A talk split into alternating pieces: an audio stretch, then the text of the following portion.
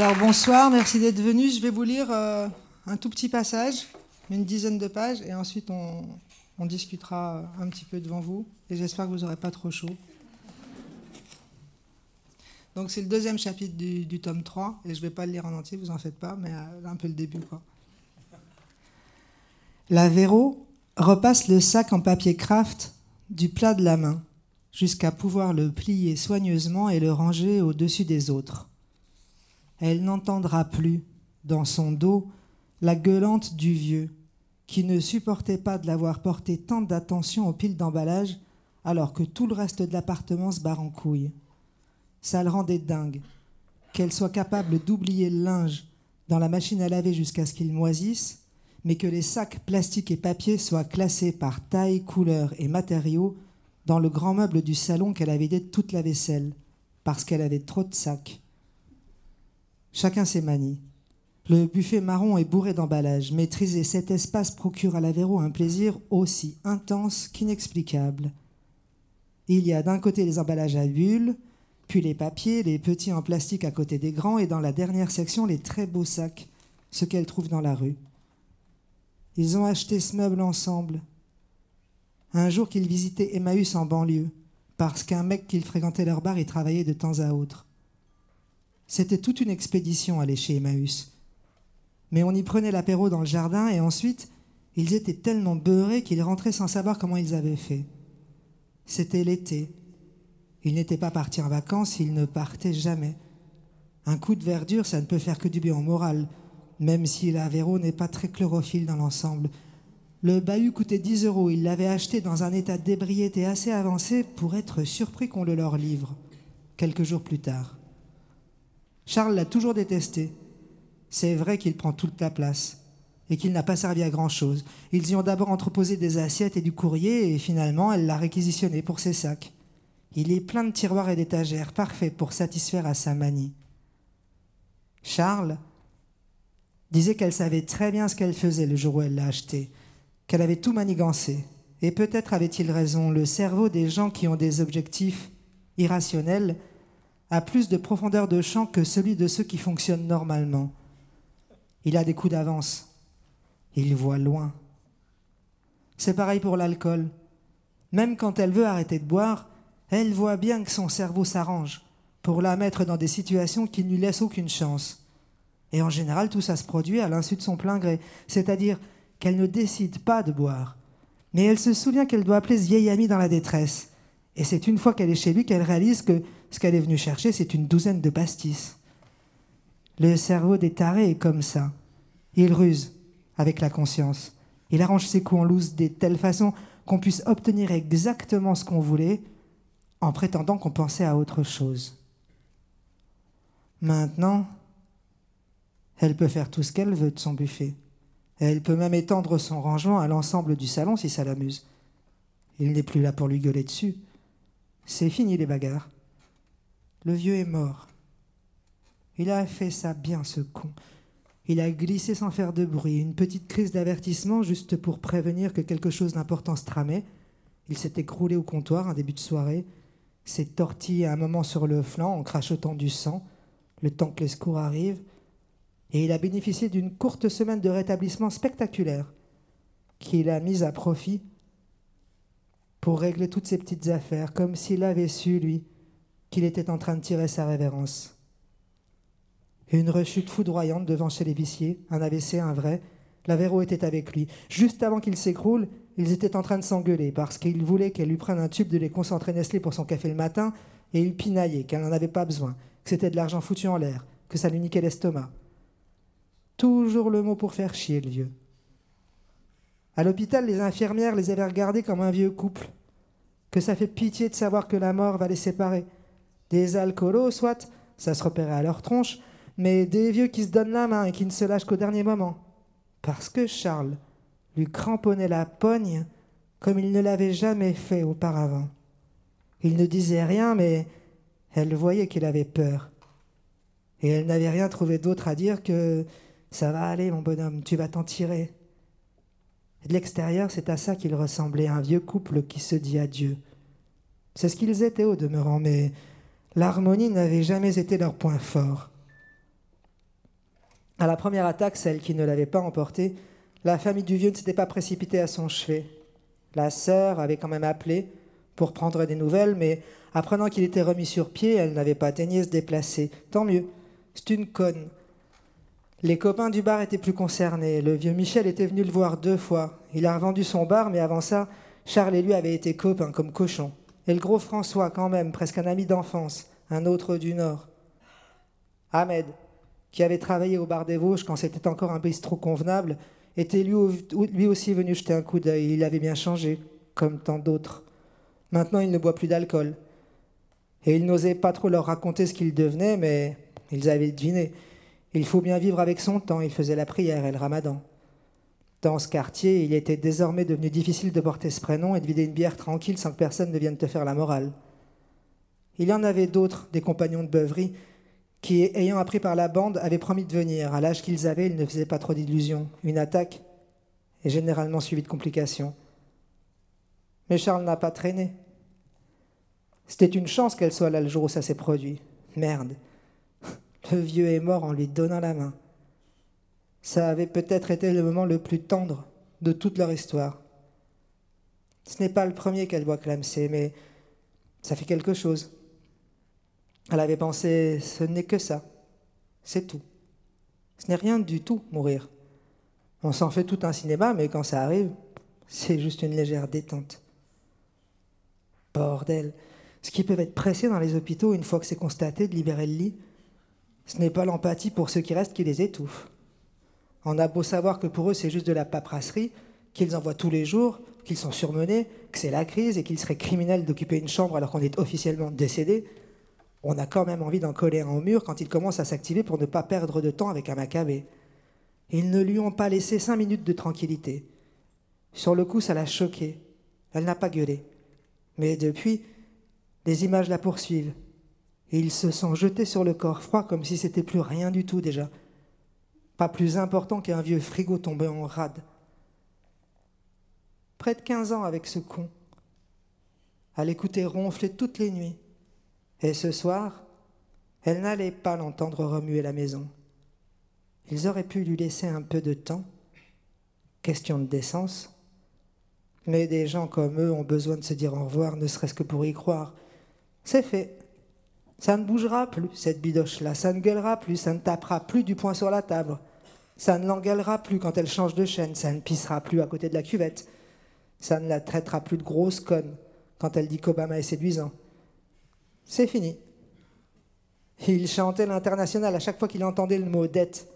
Alors on ne pouvait plus allumer la télé sans qu'il chante. Mais c'est fini, ça elle reste. Même si c'était beaucoup de misère, leur vie ensemble, elle ne le détestait pas. Elle était déjà trop vieille quand elle l'a rencontré pour aller se raconter que c'était autre chose que quelqu'un à qui se raccrocher. Elle savait qu'elle le supportait uniquement parce qu'elle avait peur d'être seule. Elle avait passé l'âge, et depuis longtemps, de penser que l'amour était autre chose qu'une foutaise de plus, une connerie, pour faire acheter des micro-ondes et des bagnoles à crédit. Elle lui reprochait tout le temps quelque chose. Elle savait que c'était des conneries, et pourtant, elle en aura passé du temps à ressasser devant l'évier de la cuisine la litanie des défauts qu'elle ne supportait pas chez lui, mais elle savait très bien que sans lui, elle déprimerait. Il se tapait tout de même de temps à autre de solides barres de rire. C'est qu'il n'engendrait pas la mélancolie, le Charles. Elle avait beau répéter le contraire à tous les gens qui voulaient bien l'écouter, leur cohabitation, ce n'était pas seulement une question d'économiser un loyer et de partager les frais de chauffage. À leur façon, ils ne s'entendaient pas si mal. C'était un gueulard, c'était un bagarreur. Elle pouvait lui balancer un pack de douze en travers de la gueule. C'était pas le genre à se plaindre. Elle aplatit un sac en plastique rose. La matière est si fine qu'on peut voir à travers. Elle tire d'abord sur les anses pour qu'il prenne bien sa forme, puis le plie en deux au milieu, puis en trois dans le sens de la hauteur, et elle le range avec les autres. Maintenant que dans les magasins on ne donne plus les sacs gratuitement, sa collection prend de la valeur. Charles raffolait de la télé-réalité. Plus l'émission était conne, et plus il était content. Quand il tombait sur un programme où on exhibe des gens qui vivent en accumulant des objets, qui rechignent à jeter ce qui peut encore servir, ce qu'on appelle les diogènes, Il s'étouffait d'une quinte de tout tellement il était pressé de brailler. Viens voir la grosse, viens voir comment on va finir si je te laisse faire comme tu l'entends. Et après ça, pendant trois jours, il passait derrière elle en surveillant ce qu'elle stockait. Il l'appelait Didine, diminutif de Diogène, et essayait de la forcer à acheter des emballages et d'autres choses potentiellement utiles. Mais ce n'est pas elle qui a un toc, comme ils appellent ça. C'est le monde qui l'entoure qui débloque à plein tube. Qu'est-ce que c'est que cette manie de tout foutre à la poubelle? Ce n'est pas parce que tout le monde le fait que c'est raisonnable. Elle écoute Barbara, dit Quand reviendras-tu? Au moins le sais-tu? Et ça lui tire une larme. Elle profite qu'il n'est plus là pour mettre de la musique. Charles n'aimait pas la chanson française, ni la poésie. Le vieux n'aimait pas. Au début, elle croyait que c'était parce qu'il ne se sentait pas capable de comprendre ce qu'il racontait, que c'était un complexe qu'il aurait fait, mais ensuite elle avait compris que c'était surtout pour l'emmerder, l'empêcher de mettre un peu de beau dans sa vie, que c'était pour lui que c'était pour lui garder la gueule dans la crasse et la merde, et que ça l'ennuyait qu'elle puisse accéder à des choses un peu plus belles que la rue d'en bas de chez eux. Elle avait fini par admettre qu'il n'y avait aucun complexe là-dedans, ni la volonté de la réduire au médiocre. Il n'aimait pas la musique et la poésie, il voyait ça comme de l'hypocrisie pour les bourges. Ses poèmes d'Emily Dickinson et d'Alexandra Pizarnik, ses disques d'Aznavour et de Léo Ferré, de la merde pour les bourges. Pour ça qu'il se la raconte, un, un enfumage. Il voyait ça comme ça, le Charles. Pour le vieux, la vérité toute crue de l'humanité, c'était la boucherie. Il s'agissait juste de savoir qui a le droit d'exercer la cruauté sur qui. Tout le reste, selon lui, c'était de la poésie, donc de la connerie. Une façon de masquer l'odeur de cadavre qui accompagne l'homme partout où il se rend. Ah, pour être misanthrope, il était misanthrope. Elle range le sac bien aligné avec ceux du dessous, mais elle n'a pas le temps de refermer le tiroir qu'elle doit se précipiter aux chiottes. Elle dégueule de la bile, un vrai chemin de croix. L'alcool passe de moins en moins bien. Ça doit être le stress, toute cette paperasserie, toute cette paperasserie qu'il va falloir remplir. Elle ouvre une nouvelle bouteille parce qu'il n'y a pas de secret. Si on est malade d'avoir trop bu, il faut boire un peu plus pour remettre les tuyaux d'aplomb. Elle se sert un fond de verre, juste de quoi se mouiller les lèvres. Le vieux est mort. Elle est restée presque 15 ans avec lui. Ce qui fait que c'est pas difficile à calculer. Ça fait plus de 15 ans que tous les jours elle se jure d'arrêter de boire. C'est plus de son âge, bon Dieu. Ça lui remue trop l'intérieur. Les meilleures choses ont une fin, généralement prématurée. La boutanche a été son amie, sa passion, et même son seul amour. Et même ça, ça finit par lui poser problème. Tout ce temps avec Charles, elle aura fait des promesses qu'elle n'a pas tenues. Arrêter de boire, se remettre à étudier, se tirer, se larguer, se trouver une piole à elle, se faire une autre vie. Parfois, il était assez bourré pour que lui vienne l'idée de lui monter dessus, et quand il réussissait à bander, elle lui mettait des coups de pied pour qu'il la laisse tranquille. Mais il était de la vieille école. Ça lui paraissait normal qu'elle dise non et qu'il insiste quand même. Aujourd'hui, les gens ne sont plus comme ça, ils se sont civilisés. Mais dans sa génération, ils étaient des animaux. Ça l'a révolté quand il réussissait. Enfin, tu vois bien que je n'y prends aucun plaisir. Il rigolait, je fais pas ça pour te faire plaisir, je fais ça pour me vider les couilles. Pas gêné, à l'ancienne. Avant lui, elle avait plutôt le goût des hommes jeunes, jeunes et beaux. Avant lui, elle pouvait encore un petit peu choisir. Mais à partir de Charles, elle était trop abîmée pour prétendre obtenir qu'elle voulait. Bon Dieu, à quoi elle ressemble aujourd'hui? À rien du tout.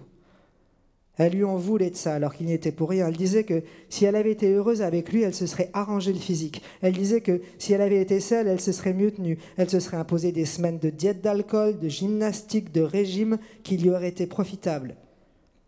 Maintenant qu'il n'est plus là, il va falloir qu'elle se trouve un autre coupable. Ou qu'elle aille faire une cure quelque part. Ça lui fait tout drôle de penser à ça. Elle n'en revient toujours pas. Elle se doutait de quelque chose mais elle ne s'attendait pas à une fortune pareille, et encore moins qu'il s'organiserait ce vieux dingue pour qu'il se paxe et qu'elle puisse prétendre à hériter de quelque chose, ni qu'il laisse cette lettre de malade avec sa vieille écriture déformée. Son écriture ressemble à son corps, de traviole qui ne marche pas droit sur la ligne. Chaque lettre est tremblée, les jambes de P dégringolant dans le vide et les barres de T dérapant vers la fin de la page. Une écriture qui se débraille, se contredit, se délite mais une écriture élégante. L'écriture de quelqu'un qui a voulu un jour écrire correctement. Et il a tout bien expliqué, tout bien calculé, le vieil idiot. Où était-il était allé chercher la lucidité pour préparer son coup en douce? Elle n'en revient pas. Plus d'un million. Déposé sur un compte. La somme est presque intacte. Elle a un peu de mal à évaluer les impôts de succession, mais ça n'a pas l'air faramineux. Si elle ne s'est pas gourée, elle perdra 20% de la somme. Il lui restera de quoi voir venir. Elle se doutait de quelque chose depuis un moment, mais elle n'avait pas fait le lien. Quand il lui a demandé de se procurer un acte de naissance pour aller se paxer au tribunal de grande instance, elle a cru que c'était la maladie, qu'elle avait peur d'être hospitalisée et qu'on ne la laisse pas venir lui apporter des cigarettes et des bouteilles. Il a insisté pour qu'on les paxe au plus vite, et elle a pensé le cochon, il faut toujours que tu fasses des caprices. Jamais elle ne serait allée s'imaginer qu'il pensait à une succession. Comment aurait-elle conçu l'idée que cette vieille canaille soit à la tête d'une pareille fortune? Ça la surprend beaucoup qu'il ait tenu à ce qu'elle puisse toucher quelque chose. Elle sait qu'il haïssait sa sœur, c'était peut-être ça qu'il avait en tête, éviter qu'elle n'hérite. Mais tout la surprend dans cette affaire. Ce n'était pas du tout le genre de leur couple, la tendresse et la générosité. Mais il faut dire qu'il avait changé sur la fin. Pas quand il a touché le gros lot. Elle est allée vérifier les dates. Le gros lot, ça a été les baskets. Les chaussures les plus laides qu'il était donné à l'homme de concevoir, il se les achetait de son plein gré. Il disait qu'on est bien dedans. Elle va rassembler cette collection de godasses et tout foutre sur le trottoir. Non? Il a changé plus tard, il a changé avec la bande. Quand elle a lu sa, lettre de testament, elle s'est mise en colère. S'il y tient tant que ça au petit, pourquoi ne leur a-t-il pas demandé dès la première crise de venir le voir? Elle passait son temps à se de lui avec ses amis, les fadas des villes qui vivent à la campagne. Ils auraient dû être là les derniers jours. Peut-être qu'ils seraient venus s'il les avait appelés. Pour des raisons qui lui restent obscures, eux aussi tenaient à lui. Et ça se voyait. Elle avait bien remarqué que quelque chose avait changé dans le budget. C'était d'abord le poulet qui lui avait mis la puce à l'oreille. Charles adorait le poulet. Il a ramené un poulet rôti à la broche de chez le boucher un dimanche, et la semaine d'après, il remettait ça, et celle d'après, de nouveau.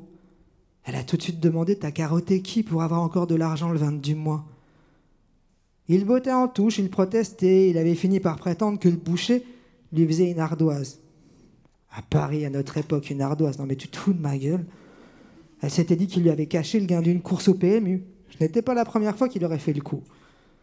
Puis il avait découvert ces putains de baskets. Et c'était devenir, puis il était devenu pire qu'une poufiasse en rute de shopping. C'était pas la même sonne qu'un poulet, ces Nike. Hein. Elle s'était mise à le cuisiner plus serré. Là, c'était pas normal. Ça faisait trop longtemps que ça durait. Tout cet argent qui, d'un coup, lui poussait au bout des doigts. Et qu'il dilapidait. Mais Charles ne lâchait rien. Même ivre-mort. Même allongé dans sa pisse et dans son vomi comme il aimait tant le faire, au fond des chiottes des bars quand il fallait le chercher à la fermeture, il ronflait dans ses flux et ceux des autres, pelotonné comme un petit chien, mignon, si on faisait abstraction des circonstances et de sa sale trogne de poivreau. Elle avait essayé, elle s'était mise à genoux à côté de lui pour lui caresser un peu le front, en changeant sa voix, imitant une voix de gonzesse maternante pour le désarmer et le faire parler. Ou d'autres fois, au réveil, elle lui sautait sur le rable, direct, agressive menaçante, disant qu'elle savait tout, salaud. Mais il ne lâchait rien. Ce n'était même plus le frigo, il y entrait des choses inconnues et surtout, le mois n'avait plus de structure. Qu'on soit le 5 ou le 30, le vieux allait s'accouder au bistrot avec la même constance et il n'entrait plus jamais dans ces crises de rage insensées qu'il avait quand tombait une facture qu'on n'attendait pas. Il grognait et c'était réglé. Elle voyait bien que ça ne se passait pas normalement. Elle se doutait bien de quelque chose, mais cette somme, ah ça, non.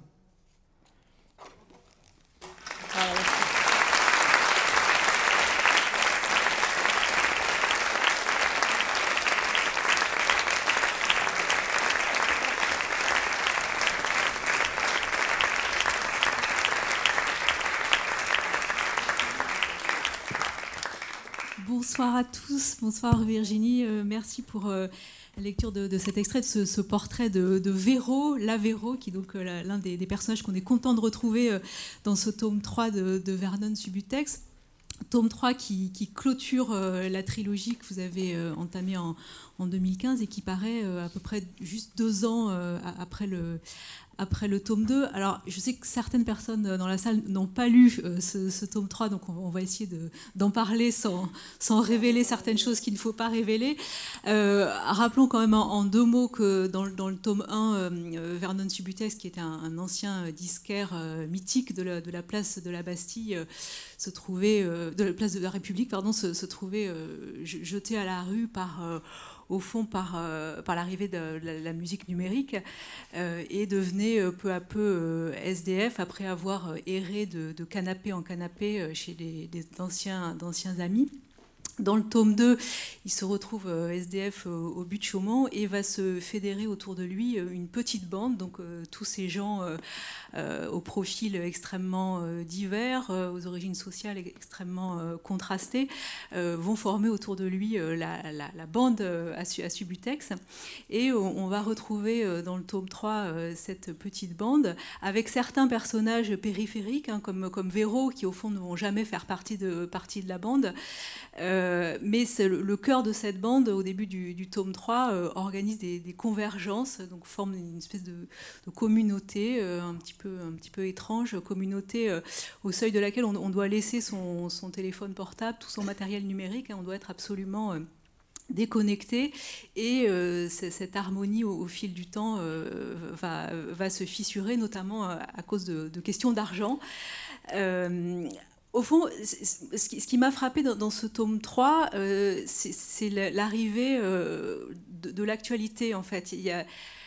C'est comme si l'actualité de ces deux dernières années s'engouffrait massivement euh, dans, la vie de ces personnages. Euh, alors on, peut parler des attentats, bien sûr, euh, mais aussi la crise des migrants, aussi Nuit debout à la fin. Est-ce que, en écrivant, vous avez été rattrapé par cette actualité? Qu'est-ce qui s'est passé pendant ces deux ans? Bah, c'était déjà le, principe des deux premiers tomes. Euh, c'était très contemporain. Et il, apparaissait déjà, les, par exemple, les manifestations contre le mariage gay ou, euh, certains scandales comme Cahuzac. En, fond, comme dans, le troisième, c'est aussi un fond comme un décor ou comme un skyline, euh, quelque chose derrière les personnages. Et donc dans le troisième, je connaissais un peu le principe que je devais suivre pour le rédiger, parce que c'était la, suite. Et là, il s'est passé effectivement ces dernières années tellement de choses que d'une façon ou d'une autre, j'ai essayé de. Bah, on ne peut pas tout faire rentrer, mais de faire mm. rentrer quand même des grandes dates, euh, parce que c'était impossible, dans quelque chose aussi contemporain que Vernon Subutex, de, bah, de faire l'économie, euh, par exemple des attentats ou de la crise des migrants. C'était pas. Mm. Est-ce que au départ, en commençant le premier, vous saviez que c'était une trilogie, vous aviez tout le projet en tête, toute son architecture en tête? Non, et très souvent, en fait, j'ai une idée en tête de ce que je vais faire, et il se passe complètement autre chose. Et donc là, comme d'autres fois, j'avais une idée d'un disquaire qui allait perdre son appart et aller dormir chez des anciens clients. Et donc je pensais c'est un petit livre euh, que je vais écrire dans l'année très rapidement, sans... c'est presque une nouvelle. Et puis en fait, je l'ai écrit sans trop me poser de questions. Et deux ans après, quand je l'ai relu pour la première fois, je me suis rendu compte que j'avais plus de 1000 pages et que je savais, même pas le que c'était pas du tout ce que j'avais cru. J'avais beaucoup travaillé. Finalement, c'était très long euh, et c'était très plus, plus difficile à organiser pour moi que les précédents parce que c'était pas la même distance que ce à quoi j'étais accoutumé. Et c'est à ce moment-là qu'on a eu l'idée de le scinder en deux avec l'éditeur. Et quand on l'a scindé en deux, je me suis dit, oh, mais je sais que j'ai envie d'écrire un tome 3, je sais ce qui se passe dans le tome 3, je sais ce qui. Euh, je sais, en fait, cette histoire se termine un petit peu plus tard. Et, et pareil, je me suis dit, pour le tome 3, je vais l'écrire très rapidement dans l'été, ça va apparaître trois mois après. Et puis ça s'est pas passé comme ça, je l'ai écrit en deux ans. Et ça s'est pas passé comme ça, pour, pourquoi? Bah, D'une part parce que c'est vrai que je prédis pas bien. J'aime bien, j'aime bien faire des prédictions, mais elles sont... Euh, et, c'est vrai aussi que j'imagine toujours, j'ai toujours, parce que j'ai écrit, le premier roman que je l'ai écrit, je l'ai écrit rapidement, et je suis restée, ça c'était il y a 25 ans maintenant. C'était moi Mais je suis quand même encore dans l'idée qu'on peut écrire un roman en trois semaines, ce qui est donc possible, mais en fait je ne l'ai plus jamais refait.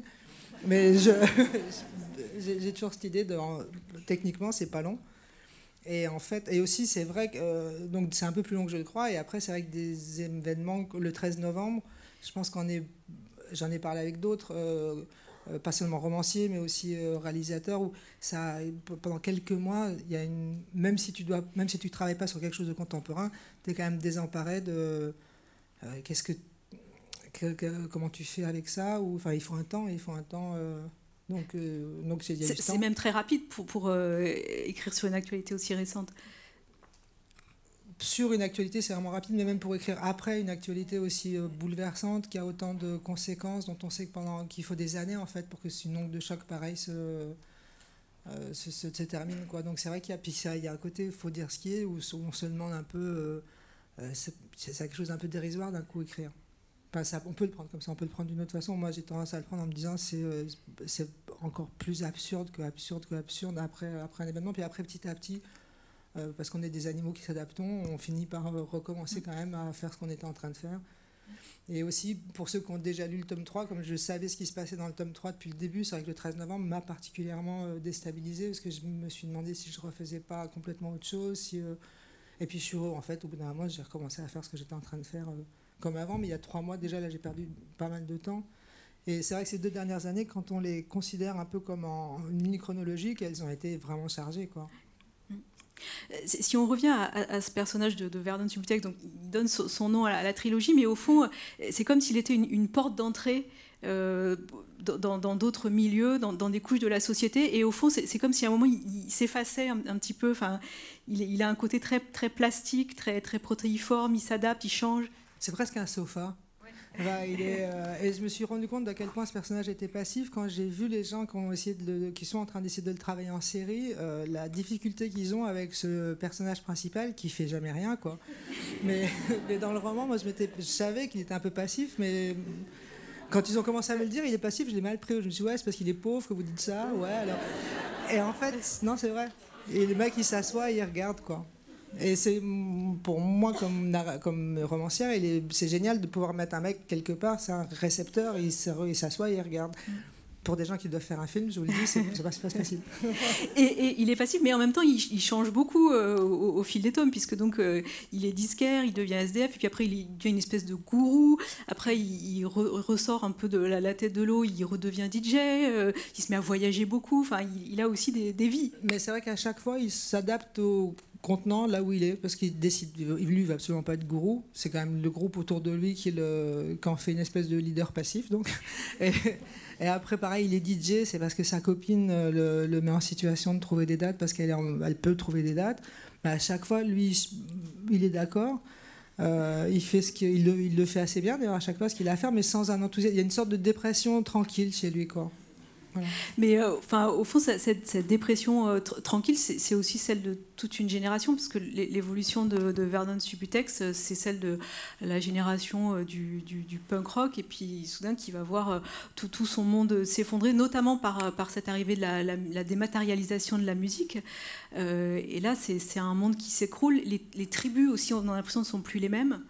Oui, et puis lui, il est, euh, il est extrêmement passif, mais finalement, de tous les personnages qui l'entourent, euh, c'est un des plus vertébrés, au sens c'est un des seuls qui, a finalement une, échelle de valeur de laquelle il ne dérogera pas, euh, à laquelle il dérogera pas, qui a une, il a une sorte de sens de l'humour et de, qui va pas changer, alors que tous les gens autour de lui, quand même, en fait, changent complètement, paraissent plus, moins construits finalement. Euh, lui, dans, son, dans sa passivité, euh, il, il, a une certaine constance et euh, une certaine, une certaine cohérence finalement. Quoi. Euh, on, dit souvent de, cette trilogie que c'est euh, la, grande fresque euh, balsacienne. On, parlait tout à l'heure aussi, avant de commencer, de, Robert McLiam Wilson pour, le côté social, hein, au, plus proche de, ce que McLiam Wilson appelle les, dépossédés. On, on pourrait dire que c'est le roman des vaincus, au fond, que vous faites en tout cas, Vernon, le, personnage, oui, c'est vraiment des vaincus. Et en tout cas, le personnage, qui n'y a pas que des vaincus, il y a aussi des, il y a, des gens, j'espère, qui sont assez différents les uns des autres, et aussi socialement différents les uns des autres. Mais c'est vrai que c'est lui, le personnage de Vernon, c'est vraiment un vaincu. Euh, mais de qui je me sens, et je crois que c'est évident quand on lit très très proche, et sans, euh, sans jugement sur. Euh, mais effectivement, tout ce, qu'il a investi, tout ce qu'il a essayé, tout ce qui, tout, tout, non seulement tout, a échoué, mais même tout a disparu. Quoi. Il est comme un fantôme presque, parce qu'il appartient à une époque qui a complètement. Euh, euh, qui a évolué tellement vite que lui se retrouve comme. Euh, plus que vaincu, ou même un peu oublié. Quoi. C'est vraiment un. Mais aussi un vaincu. Et c'est vrai qu'il est aussi entouré d'énormément de gens qui font partie de la catégorie des, vaincus, socialement vaincus au, début du XXIe siècle. Mais même ceux qui, euh, qui au départ, euh, ne sont pas forcément dévaincus, enfin, je pense personnages de, de bourgeoises, euh, vont se retrouver déclassés petit à petit. Enfin, ils ont tous quand même quelque chose qui cloche. Bah, c'est vrai que c'est quelque chose, ça c'était plus le point de départ dans, dans, quand, quand j'ai commencé le livre, quelque chose moi qui, à ce moment-là, m'intéressait avec Paris, c'est que même les gens extrêmement protégés, qui ont énormément de chance, même ceux-là étaient totalement déprimés, je trouvais. Je ne sais pas si ça va évoluer, mais il y avait quelque chose, même, même ceux, franchement, qui n'ont pas, pas se plaindre, d'ailleurs qui se plaignent pas forcément, mais il y avait quelque chose, c'est comme s'ils avaient raté leur vie. Euh, et donc c'est comme si un peu on était tous perdants au final, même ceux qui ont été euh, les gagnants à la loterie euh, sociale, même ceux-là n'avaient pas l'air contents à la, fin, à la fin de la journée. L'idée c'était vraiment d'écrire un, livre sur Paris au, départ? Bah, c'est pas ce que je me suis dit, mais si je regarde ce que j'ai fait, c'est un, roman, sur la, un roman sur, sur, la capitale, parce que c'est vrai que c'est un roman, ça, il se passerait pas de la même façon en, en province, euh, il se passerait pas de la même façon dans un autre pays. Donc c'est vraiment un, un, roman qui, en tout cas, qui commence dans une capitale qui, pour moi, a traversé vraiment une dépression. Ça veut dire une dépression, c'est aussi quand euh, on suicide beaucoup en Suède. Il n'y a pas tellement de raisons de se suicider en Suède, moins qu'au Rwanda, et pourtant ils suicident beaucoup plus là-bas. C'est-à-dire vraiment des gens, on n'avait pas à se plaindre, mais il me semble qu'on a été à un moment donné une ville totalement déprimée. Et c'est tous ces personnages que vous décrivez, donc on, l'a dit, qui sont, vraiment divers, sont des personnages qu'on ne rencontre pas euh, dans, le roman euh, français contemporain, pas ou peu, pour diverses raisons. Comment expliquez-vous ça? Qu'on les rencontre pas dans le roman français, ça m'a. Mais en tout cas, moi, ça m'a frappé. Avant, alors j'ai commencé, j'ai écrit Vernon avant, mais là, depuis deux ans que je, je, lis énormément de romans français appartenant à des jurys littéraires. Donc, à chaque rentrée, j'en lis quand même vraiment, et ça me choque euh, l'absence de, euh, de la crise. La crise n'est pas arrivée, alors pas évidemment si on prend, euh, c'est pas tous les romans un par un, mais dans l'ensemble des romans, il n'y a pas de crise. Il, se passe plein de choses, notamment dans les familles, mais il n'y a pas de crise. Et je crois que ça s'explique parce que les éditeurs qui choisissent, enfin les comités de lecture qui choisissent les livres sont des gens effectivement que la crise n'a pas balayé, alors qu'elle a balayé toute une autre partie de la population. Quoi. Et j'imagine, si parce que ça m'arrive quand même de réfléchir à pourquoi Vernon ça se passe aussi bien. Euh, j'imagine qu'une des raisons pour lesquelles Vernon a été aussi le, roman a été aussi bien accueilli, c'est que c'est effectivement un des rares romans euh, médiatisés euh, qui tient compte. Ouais, il s'est quand même passé quelque chose en 2008 qui a changé nos vies, qui a changé l'Europe, qui a changé le monde par et le monde aussi qui change et qui nous change par par ricochet.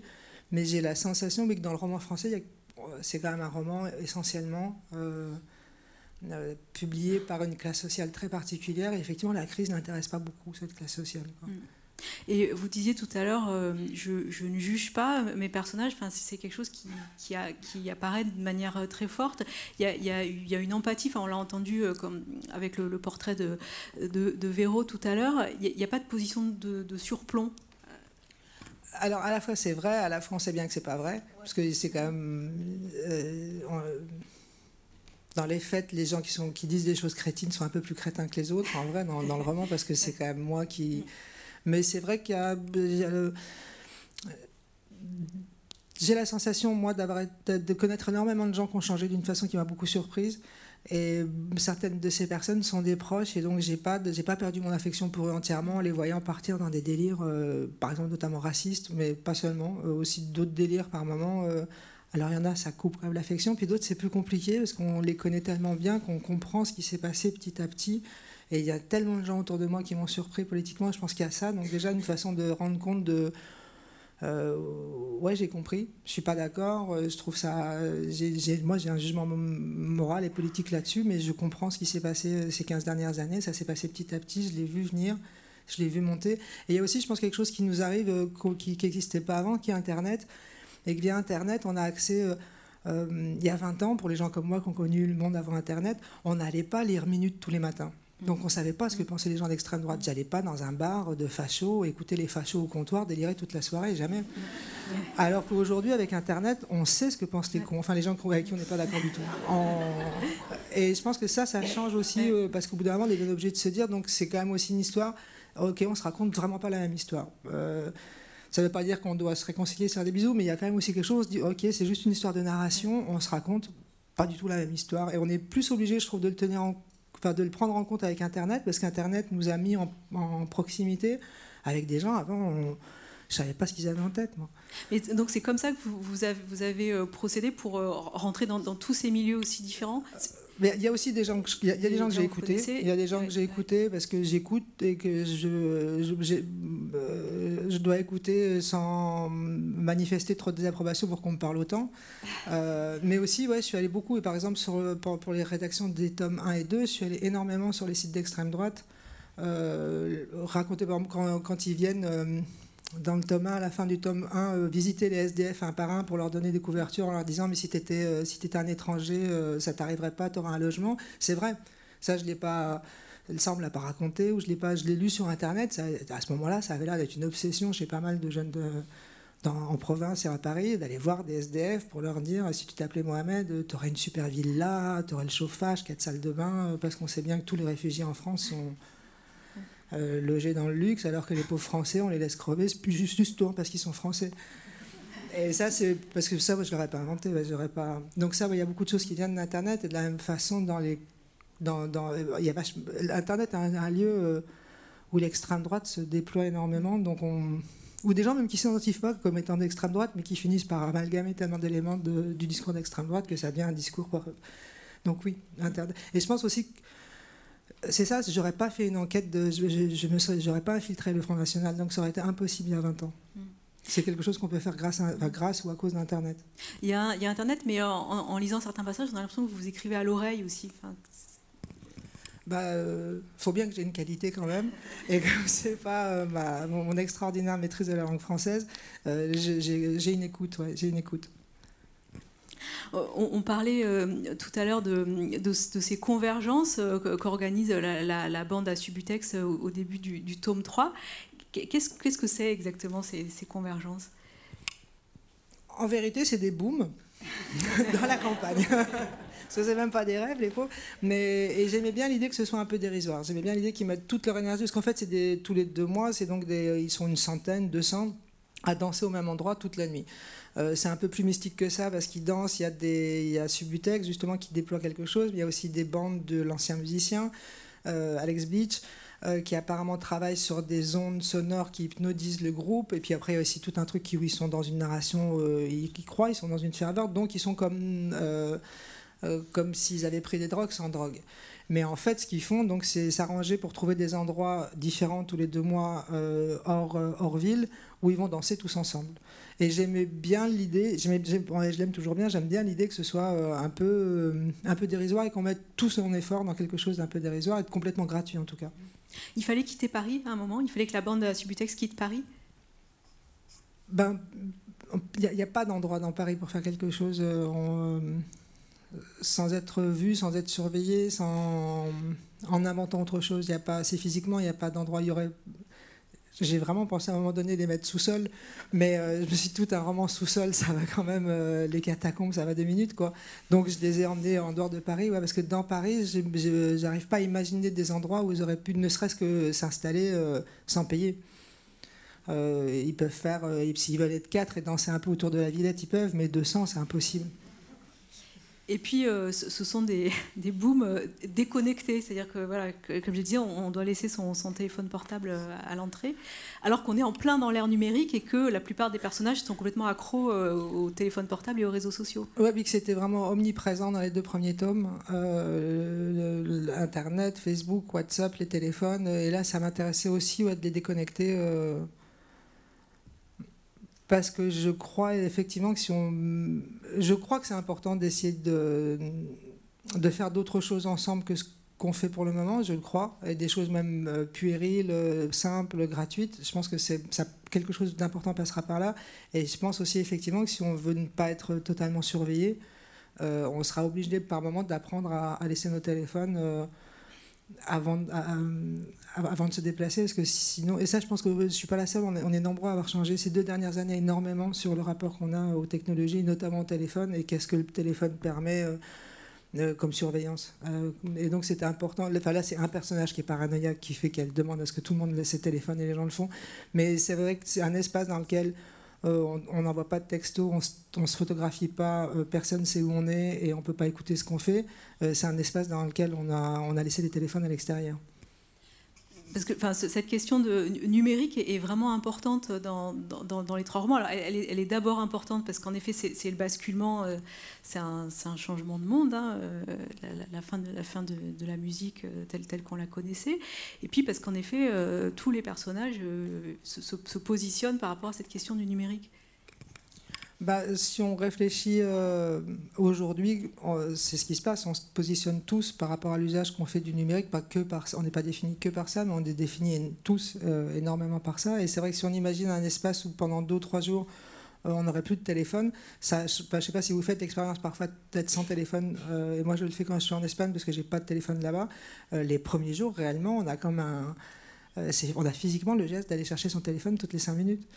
Euh, alors que je ne me rends même pas compte moi, quand je suis dans Paris, mais physiquement, dès qu'on attend quelque part, on a tendance à sortir son téléphone. Dès qu'on cherche un endroit, on a tendance à sortir son téléphone. Si quelqu'un est en retard, on a tendance à sortir son téléphone. Si on prend le bus, et je, crois que très rapidement, on, entrera dans des espaces où on, décidera de laisser les téléphones, euh, de les reprendre en sortant, hein, parce que je suis la première à, apprécier l'outil téléphone, mais je crois qu'on va très rapidement apprendre à passer du temps sans parce que ça change énormément nos rapports, c'est vrai. Pourquoi ça ne fonctionne pas, cette, euh, harmonie euh, cette communauté créée par, par la, bande Subutex, ils sont rattrapés par le monde extérieur, ils sont rattrapés par euh, les contingences matérielles, par, par l'argent qui va, qui va mettre le bazar au fond. Bah, C'est comme l'amour, ça marche le temps que ça marche, et puis après euh, ça se complique, et là c'est un peu une histoire d'amour de groupe. C'est une équipe qui se forme, chacun dans cette équipe euh, peut apporter quelque chose et apporte quelque chose, et pendant en même temps, pendant assez longtemps, ça marche, ça marche pratiquement deux ans, et à un moment donné, effectivement, ça se, ça se délite. Alors pourquoi Bon, bah déjà, parce que si ça se délite pas, qu'est-ce que je peux écrire comme roman? euh, Je serais bien embêté. Parce que, c'est... Non, mais parce que je les ai fait, les pages où ils sont dans la nature, ils sont contents. Euh, bonne chance. Je préfère quand même quand ils se passent des trucs. Bois. Parce que ouais, c'est exactement ça, ils coupent du bois. Ouais, il faudra autre chose que ce que j'ai euh, pour que ça marche. Comme, mais aussi, c'est vrai c'est c'est difficile à la fois c'est difficile de rencontrer un groupe qui marche et qui nous rend heureux et qui marche comme une histoire d'amour marcherait une histoire d'amitié vraiment à plusieurs mais c'est difficile encore plus euh, euh, à faire durer. Et là, eux, ils ont cette recette-là, ils n'ont pas. Ils ont d'autres recettes, ils ont d'autres choses, ils ont d'autres capacités, mais cette recette de comment est-ce qu'on fait pour le faire durer, ça, ils l'ont pas. Parce qu'au fond, enfin, ce qui se passe, c'est une espèce d'utopie à l'échelle très réduite, une espèce de, micro-modèle de, société qui arrive très peu de temps, mais à fédérer des gens extrêmement différents. Oui, et pas contre quelque chose.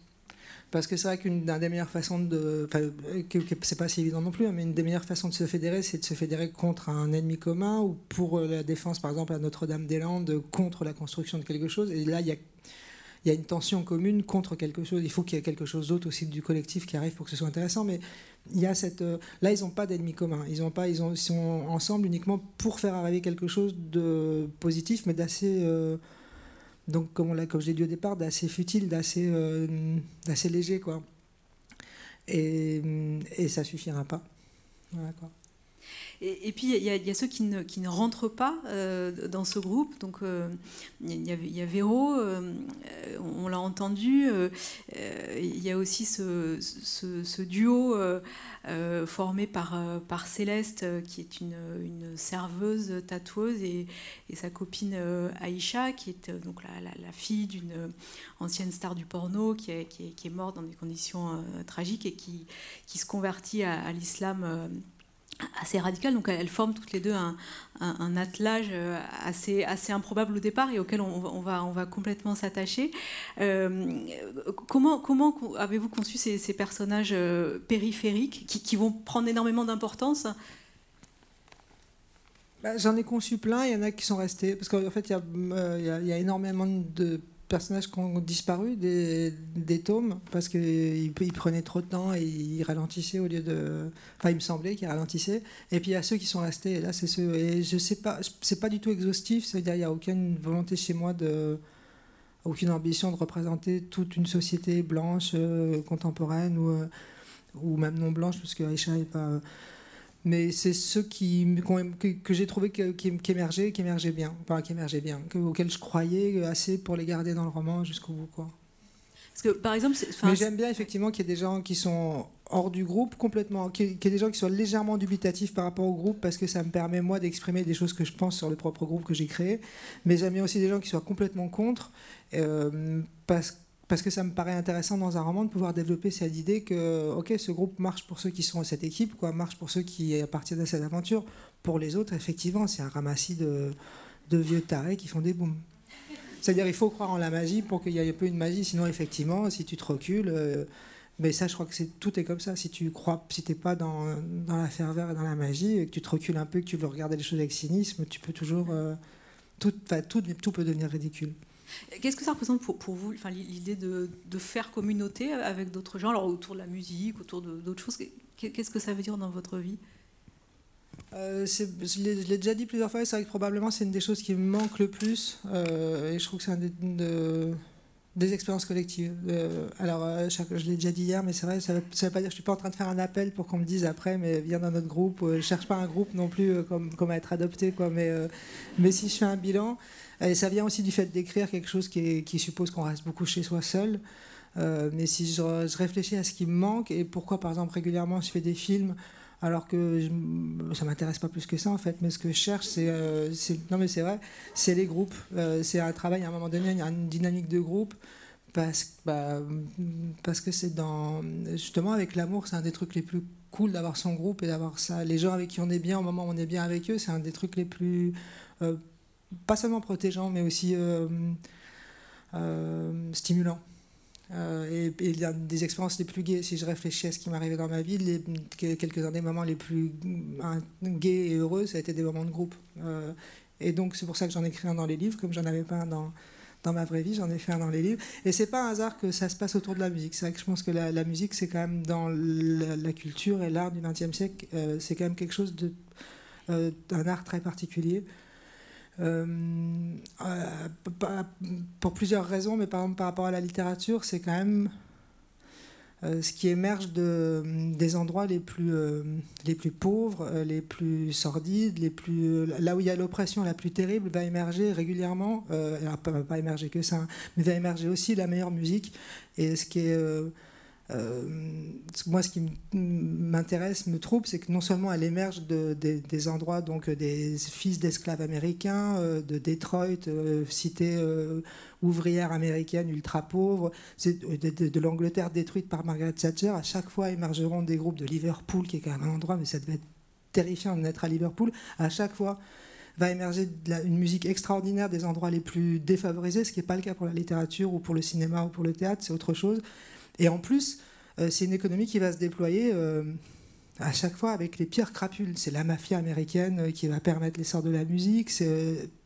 Donc je trouve que c'est quelque chose de beau et de puissant et de réellement spirituel qui se développe toujours dans la merde la plus crasse. Quoi. Et c'est vraiment quelque chose de la musique. Et là, je parle de la musique populaire, enfin de la musique électrique du XXe siècle, je parle pas de de la musique depuis le début de la création de la musique, mais la musique telle qu'on l'écoute aujourd'hui, la musique pop, c'est ce paradoxe me, me, me plaît et me trouble. Et c'est pour ça qu'ils sont autour de la musique et pas autour euh, euh, de la poésie. J'aime beaucoup la poésie, mais la poésie, c'est pas pareil.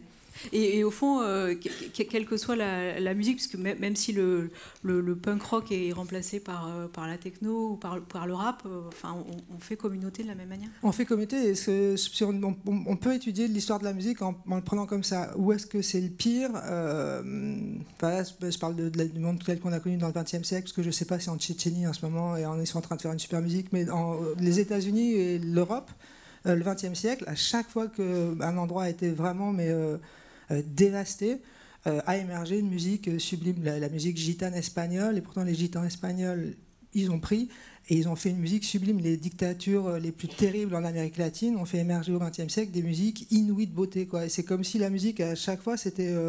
et je ne sais pas pourquoi, moi, hein, mais avait émergé des, vraiment des situations les plus. alors, pas de chaque situation. Il n'y a pas un blues de Buchenwald, mais de nombreuses situations atroces non, mais c'est vrai, il y a pas, c'est pas, je dis pas que c'est systématique, mais non, souvent, on peut quasiment regarder l'histoire de la musique comme là où vraiment les gens ont souffert, a émergé une musique extraordinaire, quoi. Je sais pas pourquoi, mais ça me fascine.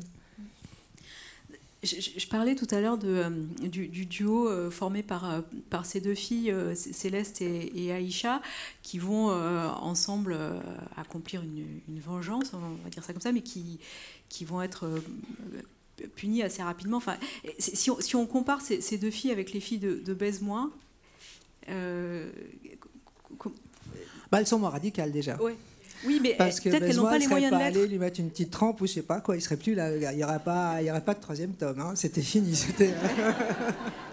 Donc non, elles sont moins radicales, elles sont plus articulées. Ouais.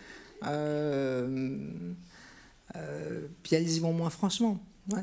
Elles sont, alors peut-être qu'elles suivent un cheminement euh, qui est parallèle au mien, mais elles sont, elles sont encore énervées, elles sont indignées, elles sont capables de passer à l'attaque, mais elles sont, elles tuent personne elles tuent personne, mais en même temps, elles vont payer très cher.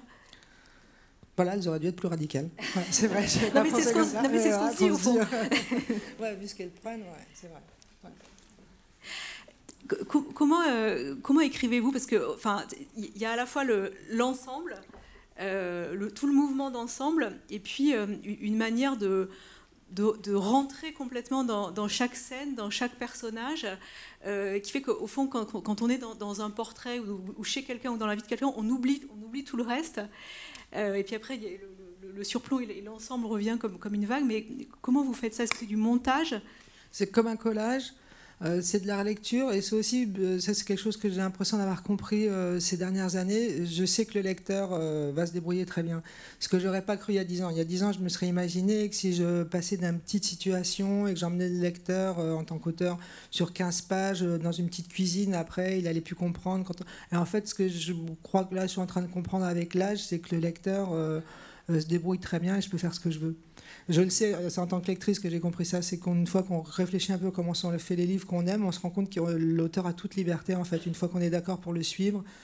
Bon, il faut quand même qu'il respecte quelques conventions pour qu'on comprenne ce qui se passe, mais euh, on, peut effectivement partir 35 euh, pages sur la Véro et des délires totalement insensés de la Véro, parce que là, je vous ai le début d'un chapitre, mais après, elle va partir sur les réfugiés pendant des pages et des pages, et effectivement, ça n'a aucun rapport avec rien. Mais je crois qu'en tant que lecteur, on s'en fout. Et c'est ce que ça, c'est ça a été ma grande découverte de ces dix dernières années, c'est que le lecteur fait très bien son boulot et que donc on peut lui faire confiance et qu'on peut se permettre de, euh, euh, de, faire ce montage qui sont c'est presque une juxtaposition de nouvelles, mais avec quand même une trame d'ensemble à laquelle on va le ramener régulièrement et le lecteur va faire son boulot très très bien parce qu'il est euh, parce qu'il est habitué, parce qu'il a énormément lu, parce qu'il a, lui, digéré très très bien déjà tous les romans du 19 et 20e siècle, et donc on, peut, on peut le débouler. Et ça, je crois que c'est un des trucs, c'est quelque chose une des choses importantes de, en tant qu'auteur que j'ai découvert ces derniers temps, c'est que le lecteur euh, fait très bien son boulot. Et vous, euh, enfin, ce sont les, les, romans du 19e siècle qui vous ont donné envie d'écrire? En tout cas, c'est ceux que j'ai lus et qui m'ont marqué.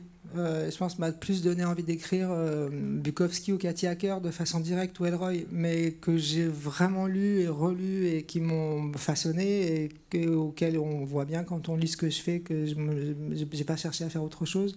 Euh, ce sont des romans du 19e siècle. Et les Russes? Les Russes? Et les Russes, Dostoïevski chez les Russes essentiellement. Pour euh, et je pense que si on le prend comme ça, c'est assez évident euh, que j'ai beaucoup lu Dostoevsky étant jeune. Enfin, il y a quelque chose, c'est vrai, parce qu'il y a, un. J'ai rien comme Dostoevsky, mais on voit bien qu'il y a une, euh, quelque chose sur l'intensité, sur la folie, sur la, qui, notamment dans mes premiers romans, me travaille beaucoup. Dostoevsky m'a beaucoup marqué. Est-ce que vous, vous écrivez, euh, avec la bibliothèque, est-ce que vous avez un rituel Est-ce que je sais pas, vous, lisez avant de commencer Vous lisez pendant Vous nourrissez? Au début, les, premiers, euh, les, deux premiers tomes, je lisais euh, un auteur différent par voix. ça, j'avais commencé à le faire avec le roman précédent, Apocalypse Bébé, qui était déjà quelque chose comme ça, dont passer d'une voix à l'autre. Et, je m'étais rendu compte que si je lisais pendant deux jours à fond, euh, alors des fois c'est bizarre hein, parce qu'on ne retrouve pas du tout euh, l'auteur que j'ai lu, c'est pas un plagiat ou c'est pas un, à la manière d'eux, je suis incapable de le faire. Mais je sentais que ça me mettait à chaque fois dans une espèce de, de rythmique qui me permettait de changer vraiment de voix, parce qu'il y a plus de rupture de ton dans Apocalypse Bébé encore que dans Verdun Subitex, et que cette rupture de ton, elle était hum, vraiment encouragée si je me mettais à fond dans un auteur pendant 2-3 jours avant de commencer à, écrire le chapitre. Et après, pour le troisième, non, parce que là, euh, quelque part maintenant, je, je, connais cette, c'est, une forme que je connais maintenant, euh, Subutex.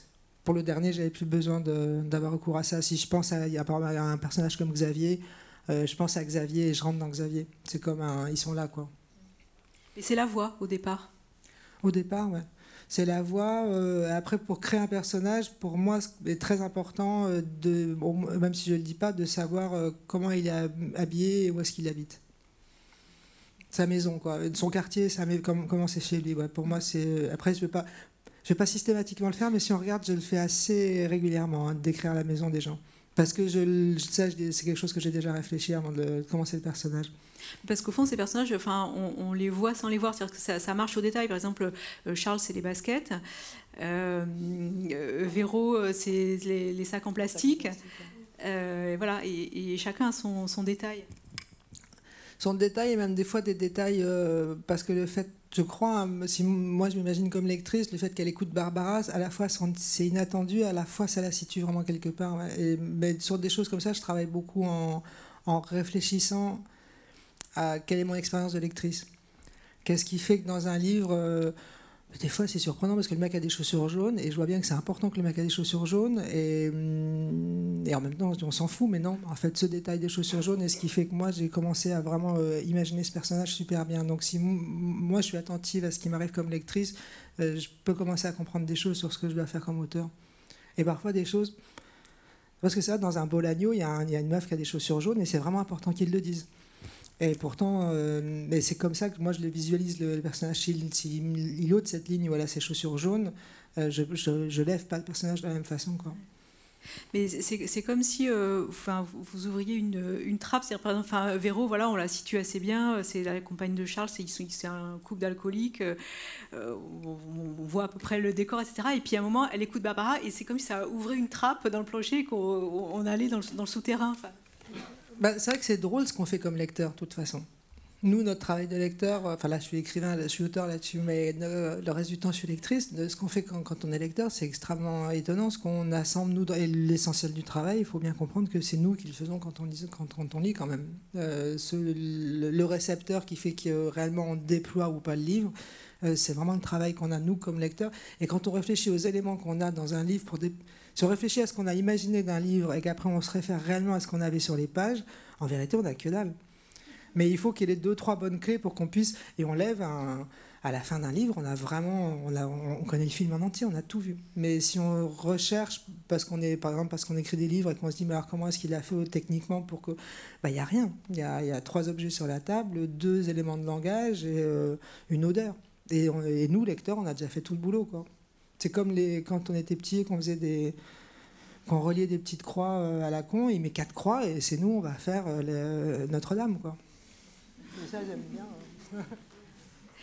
Euh, ces, personnages sont tous plus, ou moins fortement touchés par la crise, frappés par la crise à un moment. Et dans, le tome 3, j'ai l'impression que le, discours politique qui, qui était latent sort de manière plus franche notamment à, travers Nuit debout, puisque certains des personnages vont aller euh, même camper à Nuit debout. Hein. c'est le cas de, Olga qui va être, devenir la, passionnariat du mouvement, qui va monter sur sa, caisse rouge et, balancer comme ça euh, tout, ce qu'elle a sur le cœur. Est-ce qu'il y avait aussi cette, volonté-là de, écrire vraiment des, discours euh, politiques non, mais Olga, elle est toujours bien pour ça. Ce personnage de Olga, parce que déjà dans le premier, c'est un super véhicule pour, euh, pour raconter euh, un autre point de vue qui était peu, euh, peu exprimé par les autres personnages. Et, c'est vrai que comme il y a une nuit debout, j'ai mis Olga debout à Nuit debout, et effectivement c'est sorti, c'est sorti comme ça. Il me paraissait bien parce que me paraît intéressant de d'exprimer des discours de haine raciale, de misogynie, d'homophobie, euh, de, les faire apparaître dans le roman, mais me paraissait aussi euh, euh, intéressant de faire émerger d'autres types de discours, des discours plus d'une gauche plus traditionnelle et plus tout à fait fervente et très en colère. Donc, Nuit debout, moi je l'ai utilisé pour ça, et Olga, elle était parfaite pour, pour, se promener dans Nuit debout avec un mégaphone en train de, de raconter un peu ce qu'elle pense, surtout. quoi. Mais elle, elle le fait de, manière très frontale, mais euh, bah, à, mesure où, que le livre avance, euh, euh, certains autres personnages enfin, construisent un peu leur, leur, discours. Enfin, je, pense au personnage de, Patrice ou même à Xavier. Enfin, voilà, ça. ça mais c'est pas les mêmes discours, Patrice et Xavier. C'est pas les... Et ça, c'était déjà le même jeu de ping-pong dans le premier dans, dans, le premier tome. Patrice prenait déjà en charge comme ça un discours un peu post-syndicaliste parce que c'est quelqu'un qui a travaillé énormément notamment à la Poste, mais pas seulement, qui a travaillé vraiment et qui a milité. Et donc, il prenait déjà en charge ce, discours-là, et là, il le reprend. Et je crois qu'on peut dire que deux ans après, euh, oui, il y a pas mal de gens qui sont encore plus en colère qu'il y a deux ans. Parce qu'on a encore plus l'impression euh, que les choses vont dans un sens très particulier, qu'elles vont dans ce sens à toute vitesse, qu'on essaie de nous expliquer qu'il n'y a pas d'autre sens possible, et qu'il y a une sensation d'injustice, d'urgence et de. Euh, qui est plus vive qu'il y a deux ans. Et aussi, c'est vrai que, honnêtement, Nuit debout, ça faisait. Moi, j'ai l'impression longtemps que j'avais pas vu un rassemblement de ce genre euh, euh, en France. Vous y êtes allé beaucoup? J'habite à côté. C'est vrai, moi, je me déplace pas dans Paris, donc ce sera ailleurs, j'y serais pas allé. Mais là, c'était en bas de chez moi, donc je suis, je suis allé très souvent. Mais pas parce que ça, ça m'intéresse, hein, mais il y a des choses qui m'intéressent et j'y vais pas. Mais là, comme c'est à 10 minutes, voilà. Mais enfin, euh, là encore, enfin, on, on, vient de vivre euh, des élections et on se dit ah bah oui, euh, c'est une, une, France qu'on n'entend pas, qu'on voit pas, et, on se retrouve avec avec un FN à, 30 bah, Enfin, dans, votre livre, on, dans, depuis le Thomas, on, les entend ces gens, on les, on les voit. Enfin, c'est pas une surprise. Non, non, non, c'est pas une surprise.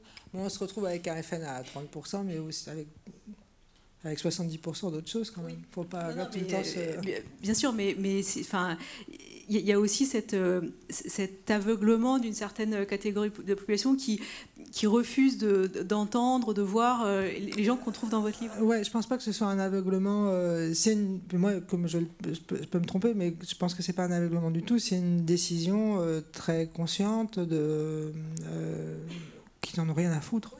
Donc, mais et ils veulent pas entendre. Non, moi j'ai même la sensation en, euh, quand, quand, je parle avec des gens qui sont un peu à patrimoine, quoi, de gauche, euh, que là, ils sont en train de se préparer depuis Nuit debout, justement, et je le crois sincèrement, ils sont en train de se préparer psychologiquement euh, à l'idée qu'à un moment donné, on va tirer dans la foule, qu'on fera 300 ou 400 morts pour, pour arrêter les. et ils sont en train de se préparer psychologiquement ce jour-là à dire Ah ouais, mais on pouvait pas faire autrement. ces gens sont trop méchants, ils étaient trop énervés, il fallait bien les arrêter. Ils sont, je le crois sincèrement, des gens très riches aujourd'hui en France sont en train de se préparer réellement à tuer les pauvres en tout cas les insurgés. Euh, et ça fait un moment qu'ils sont en train, je le crois, je vous ai déjà dit que des fois je prévoyais des trucs qui se passaient pas, donc je peux me tromper, mais je crois, je les vois faire, j'ai l'impression de les voir faire, oui, ils sont en train de se préparer à tuer, à tuer les insurgés. Et leur façon de traiter Nuit debout dans la presse, je crois avait rien de. Euh, c'était pas innocent que les nuits debout soient présentées, alors que franchement, quand y allait, c'était des gens en train de manger des crêpes et de discuter. C'était pas. Euh, et des gens, on les connaît, c'est des gens, c'est mes parents étaient comme ça. Moi, je suis comme pas des militants de gauche, on est comme ça depuis longtemps, quoi. Et qu'ils aient été présentés comme des bêtes furieuses pour quatre ou cinq casseurs à chaque fois, alors que. Euh, la police a été d'une violence qu'on n'avait jamais connue. C'est une police qui était d'une violence espagnole, euh, c'est-à-dire de, c'est pas la police française depuis depuis 1900, la fin des années 60, la police française était quand même intervenue d'une façon beaucoup plus modérée et mesurée. Euh, là, c'était vraiment un déferlement de violence. Et je crois quand j'entends les gens plus euh, bien placés, qui sont réellement en train de se dire mais ces gens sont des bêtes furieuses, donc il va bien falloir les abattre, et qui sont en train, ouais, si dans un an on, tire dans le prochain Nuit debout, eux ils sont psychologiquement prêts à dire on pouvait pas, c'est des terroristes, et on sait bien comment on doit traiter les terroristes, et je le crois. Je crois que c'est ce vers quoi on avance et que c'est assez conscient d'une certaine partie de la population.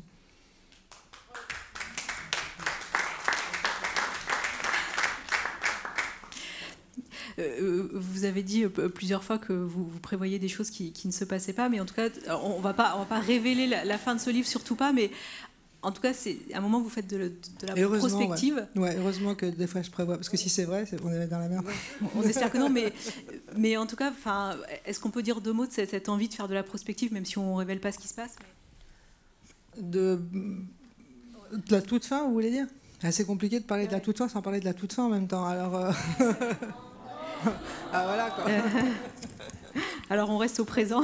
on va rester au présent. Euh, Mais peut-être qu'il fait chaud et qu'on est bien. non Ouais. Je ne sais pas quelle heure il est en fait. Ah oui. Ouais, parce que Hein je crois que.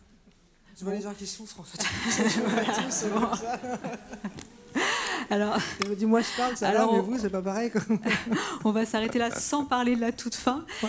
Euh, juste dire que vous prêtez à une euh, séance de, de dédicace euh, avec la, la librairie euh, de l'atelier et puis euh, dire aussi que les 26, 27 et 28 juin euh, à 20h ici à la Maison de la Poésie, vous proposez un- une performance autour de Pasolini. Bah, une performance, peut-être pas, hein, quand même. Une lecture Une lecture, lecture musicale.